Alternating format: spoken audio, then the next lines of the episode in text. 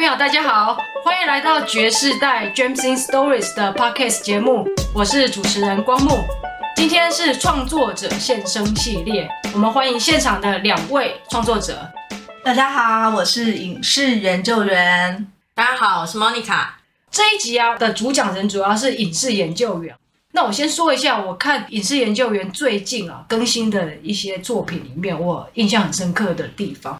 一个就是他也会用蛮多拟人化的一些一些叙事的方式啊，那尤其是这两集有出现一个电窑先生嘛，这个电窑先生显然是已经存在影视研究员家里面一个很久很久的物品了，后来在作品里面把它拟人化，变得很生动，然后投射了很多对于家人、对于影视研究员的一些感情，包括乖乖跟波卡嘛，嗯，全部都有写进去啊，对，我觉得。我觉得很触逼啦，对啊。那跟影视研究员问一下，你怎么会想要用电窑先生这一个角色让他出来呢？最一开始的时候呢，呃，我是想要去怀念曾经在家里的那个美好。什么样的美好呢？就是在冬天一点都不觉得冷的那种美好。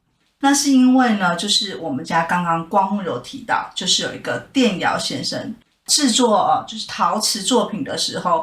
当呃师傅把那个陶土拉成他们想要的形状的那个胚胎之后，他必须先经过电炉的烧烤，陶土成型之后，再去做进一步的呃上釉啊等等，避免陶土可能会因为空气或者是温度湿度皸裂，也就是要把陶土最美好的那一刻，像我们照相一样，把最美好的风景给拍下来一样。所以在我们家里呢，就有了所谓的电窑。之所以会想要写电脑先生，其实是这个感触是已经蛮多年了。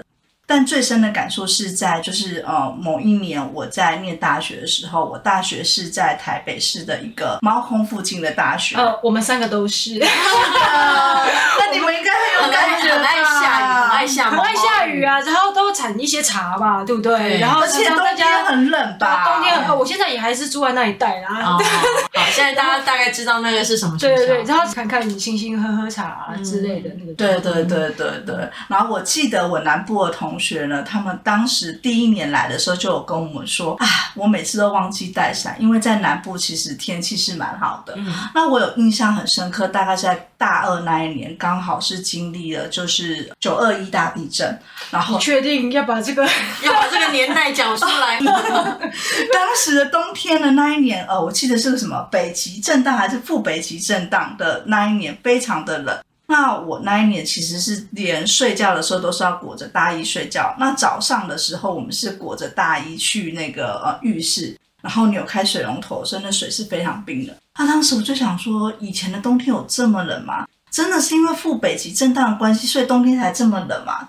那到后来才理解为什么我会有这么。大的差异的感觉是到了我结婚之后，那我结婚搬来的这个地方呢，其实是离英歌也不远啦，可是它又是一个更高的地方。然后呢，过去是一个产茶的呃圣地，所以既然是产茶圣地，就可想而知，就像我念的那一个大学的地方一样，有点丘陵啊，然后水汽比较充足一点，对，然后所以理所当然冬天也就很冷啊。那那一年，其实我就突然意识到说，哎。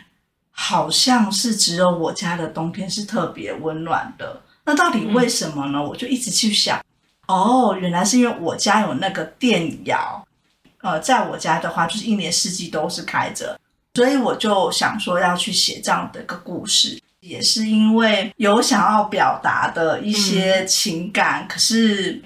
有时候不方便说出口，所以我就透过电窑先生这样的故事去写。那光木刚刚有提到说那个波卡跟乖乖啊，其实是真的，我们真的有在电窑旁边放了，就是绿色的那个乖乖。因为有一次我就问我妈说：“哎，为什么我们家会有放乖乖？”她就说：“嗯，最近这个窑炉好像烧的成品没有很好。”所以我们想说放乖乖，让它乖一点，这样。哦，就像很多人会在电脑啊，或什么前面会放一个乖乖嘛，就希望这个运作非常的正常。结果电摇你们也有放？对对对对对。嗯、然后我就想说，其实这个电摇其他的发展是有它的一段的历史故事。早期它并不是呃发电，所以它是像我们一般。提到南投水里，都会提到蛇窑。你知道我我我以前就是水里的人吗？故乡故乡是不是？对啊，我们说不定是水里蛇窑。以前我的阿公跟阿妈他们就是在水里乡嘛，然后离那个蛇窑是很近的。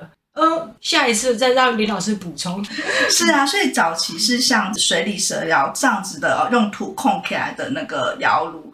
那慢慢慢慢随着时代的改变，跟呃，就是有一些电力的产生，所以就有了电窑。那我就想说，透过拟人化的方式，让这位电窑先生化身为电窑师资班的老师，来跟大家讲这个电窑故事。详细的故事就请大家去看我的文章喽。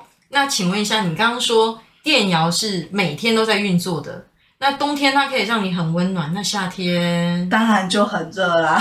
所以就是家里冷气要开强一点哦。是的，对。哦。可是这个电窑其实当时呃，对我们来讲就是也有蛮多功能的。嗯、呃，某种程度上是对于我们的电窑先生有点不敬啦。嗯。可是我们其实你把它拿来做什么了？挂猜猜看，烤烤披萨，挂衣服。光目打对了。哦，因为就烘干，可能有一些湿气嘛，是不是？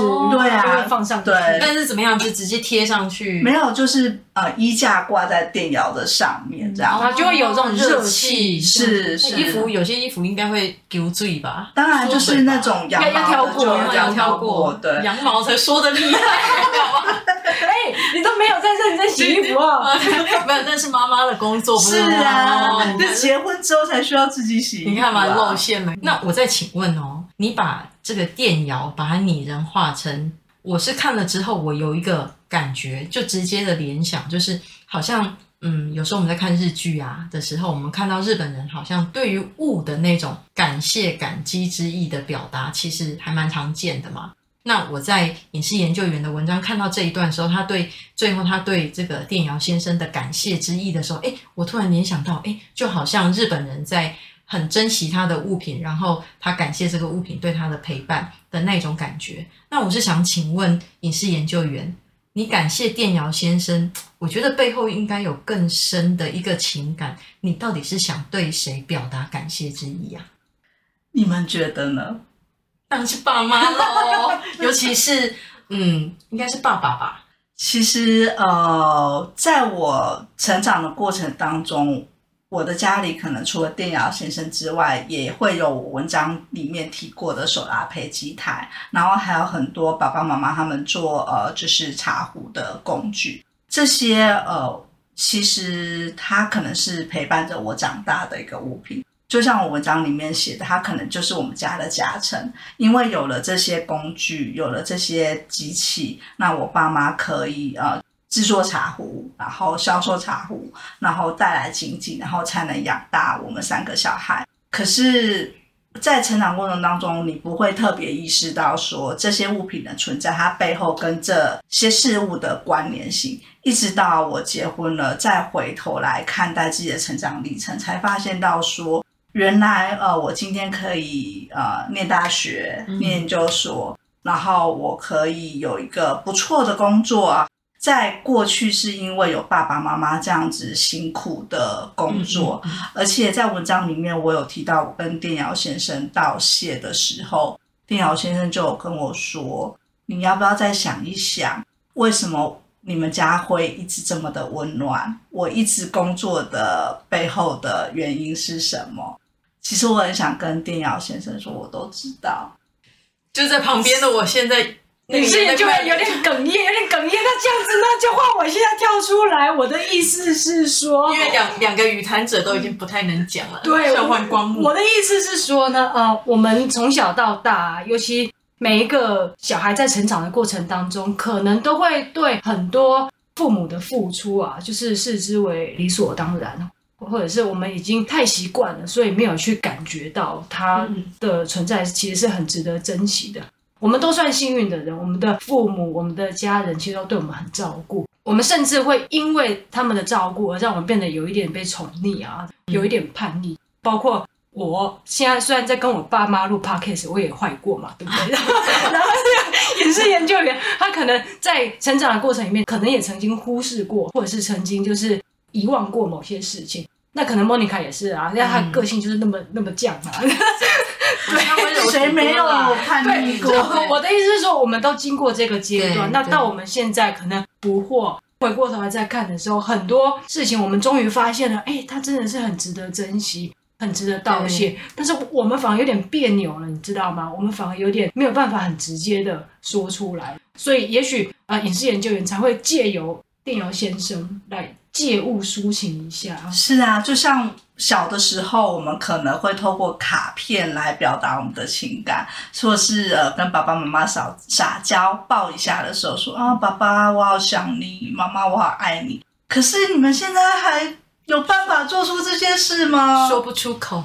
对啊，爱要怎么说出口？这是一首歌，没有，步入了年纪，你还要过来问一下，我以为不会要唱的，结果他拒绝我。对啊。我们通常这时候讲出来的话都是说，你药有没有吃啊？嗯，你衣服要穿多一点啊，你要去看医生啊。对啊，我们都会用那种严苛啊、严厉要求，然后来表达我们对于他们的关心。有时候讲完自己都后悔，你知道吗？对，就是、真的，真的，真的，这一点。对啊，然后就回家就懊恼，哎，我刚刚怎么可以这样子跟他讲话？可是又遇到的时候，你又忍不住，哎，你怎么会这样这样这样这样这样这样？完全一模一样，我也是这样子所以我在写电瑶先生的时候，嗯，就是希望如果有机会，爸爸妈妈也可以看到。哦，怎么办？我今天这一集哇，一直跳，一直跳出来要救援，是不是？我我觉得这种这种情绪哈，这是很自然的流露的啦。嗯、就是刚刚光木也讲了嘛，其实呃，大家在成长过程当中，我们真的遗忘了很多事，但其实你可能没有真的忘记，你只是不善于表达，或者是你害羞。可是我觉得很多事情在适当的时候，你要勇敢一点。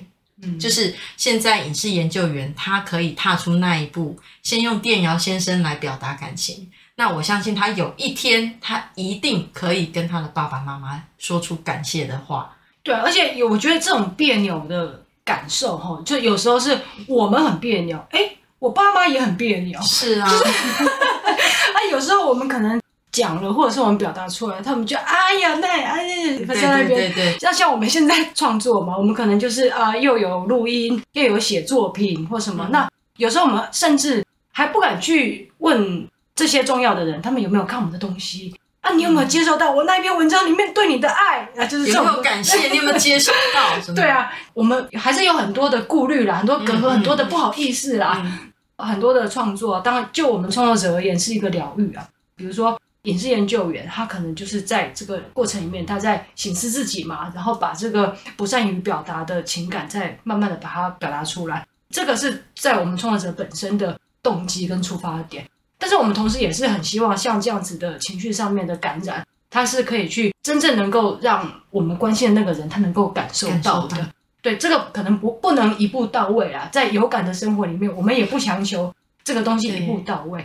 但是总要有人开始去做这样子的尝试嘛，因为谁知道明天会怎样，对不对？对对，谁知道未来它会有什么样子的变化？那我们是希望把我们觉得有点遗憾的部分，我们赶快尽早的把它矫正过来。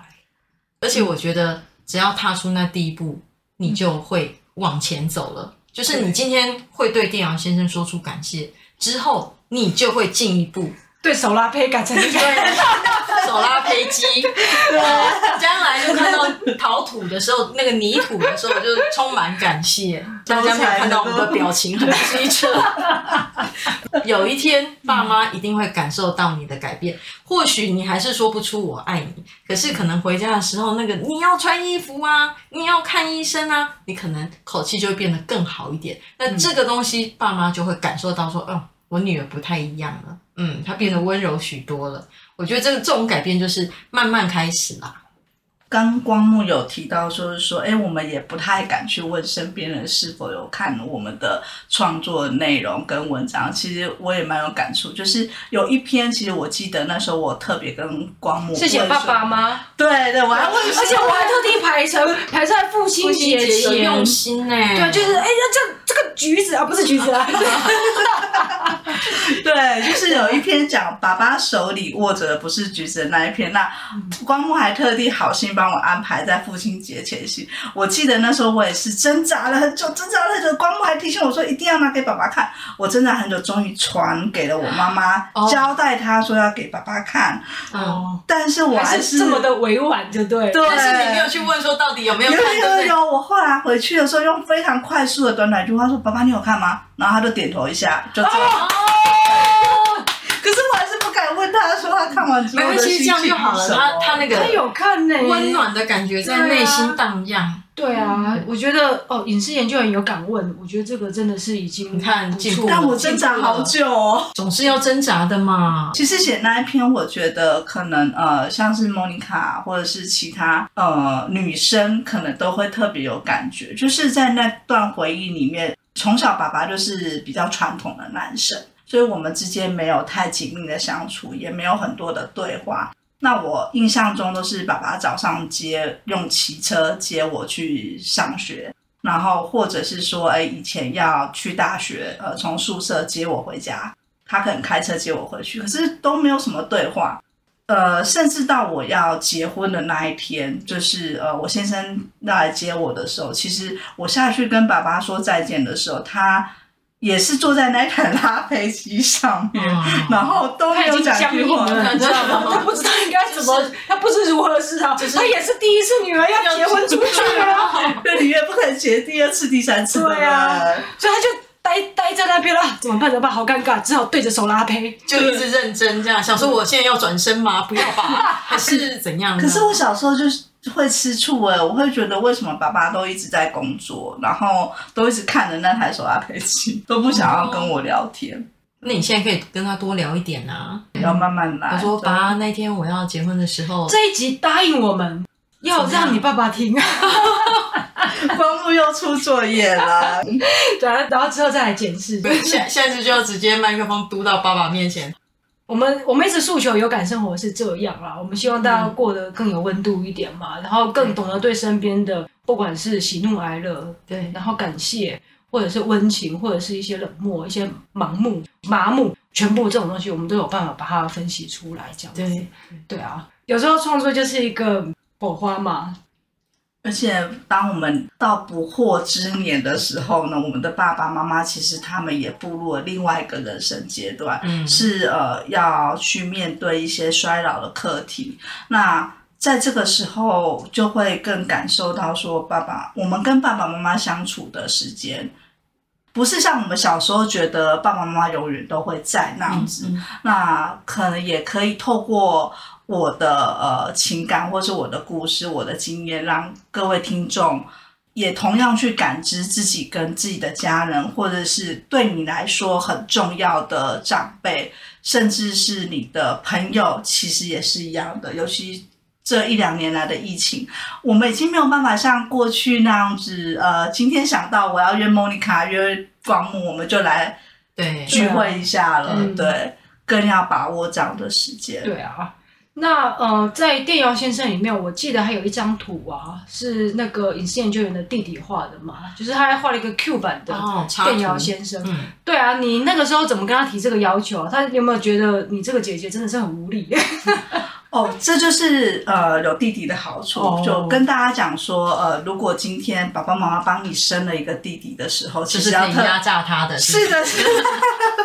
对啊，我我没有这样对我弟，那你是一个比较好的姐姐。就其实从小呃，当弟弟他从比我还矮的时候长到比我还高之后呢，我常常就会呃。请弟弟帮忙做一些事情啊，包包括搬呃宿舍啊，或等等之类的。那这次其实弟弟他从小就蛮有艺术天分的，就是我爸他本身就蛮会画画，可是我并没有遗传到爸爸这一块。那弟弟是有遗传到的，那弟弟他也很久没有画画，所以当时我的想法是觉得说，如果可以透过我的文章这样的契机，让弟弟再重新呃，就是重拾他的兴趣，而且也其实就是我蛮别扭的啦，想要跟弟弟再多一点互动，嗯、因为他现在也结婚生子了嘛，也是借由这个文章的机会，对，哦，那你这篇文章感情很浓 啊，对啊，那你也要逼你弟弟要看要听，有我已经传给他，啊、他必须要看过才画得出来来讲述，对啊，哦，原来影视研究员就是虽然是一个别扭的金牛座呢，但是也是一个情感非常这个浓烈啊，非常坚定的，就是努力的在突破自己啦，因为你。这样讲起来，你那一篇电窑先生他横跨了两集，原来你就是想要把那么多家人里面的一些感情啊，包括对于物品的投射啊，全部都在这两篇里面把它凝聚出来。没错，嗯、那迪迪他现在回来接家业嘛，就是等于跟着爸爸一起学做茶壶。我有些话可能也不方便直接跟弟弟说，也都透过电窑先生，就是传达的讯息，包括里面有提到，就是说，哎，电窑先生他有感于现在大家喝茶的习惯不同了，比较少人真的会买茶壶，那他有意识到说，这样他的地位好像就不是那么的重要了，他就想要退休，可是。他也希望可以像帮助爸爸那样子，就是继续帮助我弟。嗯、所以呃，我有透过这样的方式来传达我的一些情感跟讯息，也希望弟弟他有接收到喽。也 也是一些鼓励在里面，对不对？对啊，对啊，对啊，嗯、有种传承。电窑目前这个电窑先生运作的都还非常的好吗？听起来应该是算不错的，就是有吃波卡吗？呃，要先放乖乖，但他说要吃波卡，对，那我不知道我弟现在有没有改放波卡，下次我会提醒他。哦嗯、对，你帮他换换口味啊，让这个好好的保养电窑先生，因为他对于你们家里面是蛮重要的一个精神支柱啊。是啊，是啊。接着还会很期待影视研究员之后新的章节有推出啊，影视研究员他后面的章节开展出去，也是家族里面好多个做陶艺的师傅啊。我一直很想要，就是跟大家传达一个观察，就是说呢，我们身边有很多家族的手艺上面的传承，我们不要去用现在的艺术的标准或者是艺术的门槛来去做检视啊，而我们要去观察到，去更重视到的是他们对于这一份记忆当中他们所投注的一些价值，他们一些生命的存在。我们并不是在讲一个艺术品，并不是在讲一个放在博物馆里面的东西。我们是要讲的是一个创作出来的物品作品，它里面背后的一些情感、一些文化，或者是一些家族意识的一些延伸啊。那我也是蛮期待说，呃，影视研究员在之后的作品里面也会用这种非常有感情的角度啊，把一个茶壶、一个陶艺的作品做一个诠释啊，让大家不要那么害怕的觉得说陶瓷的艺术品就一定要很艺术，一定要很多的那种形容词，不竟然是这个样子。是的，光木说的没错。其实，呃，陶土不管是碗盘的形式，还是花盆的形式，或者是茶壶的形式，它其实投注的都是创作者本身在制作这些呃陶瓷作品的过程当中，这个创作者他的心情是什么，他在想什么。他的感受是什么？每个人是不一样。有可能他是有个很理想性的，或是形而上的艺术理念。他希望这个陶瓷作品是呈现出一种美感，让人看了觉得心情很愉悦，或是他想要传达一个理念。但也有一些可能很纯粹的，他只是想要守护他的家人，他只是想要让他的小孩能够平平安安的长大。可以有个很好的学历，将来不用像他这么辛苦的工作，这样的心情投注在这个陶瓷。隐世研究员又要犯累了。影视研究员后面讲的那个，就是我们在看很多的素人的这种创作者，我们可以说他是素人的创作者，我们也可以说他是一个非常认真的在过生活的任何一个平凡的人。那这个就是我们所生活的社会上面的百态嘛，这个是我们想要去。呈现出来很重要的生命的故事，所以大家不要用那么有压力的一个角度来看所谓的艺术品或者是一个创作品，因为它在背后所代表的意义跟生命的故事，它其实是不太一样的。就且听听我们爵士代用什么样子的角度把这些作品把它介绍出来，敬请期待喽。对啊，好啊，那。今天呢，就非常感谢大家的收听，我们这一集的节目就跟大家分享到这边啊。这一集情绪起伏有点大，有点大，我现在还在流汗呢。好，谢谢谢谢影视研究员，谢谢莫妮卡跟我们的分享，那也谢谢大家的收听，我们下次见喽，拜拜，拜拜，拜拜。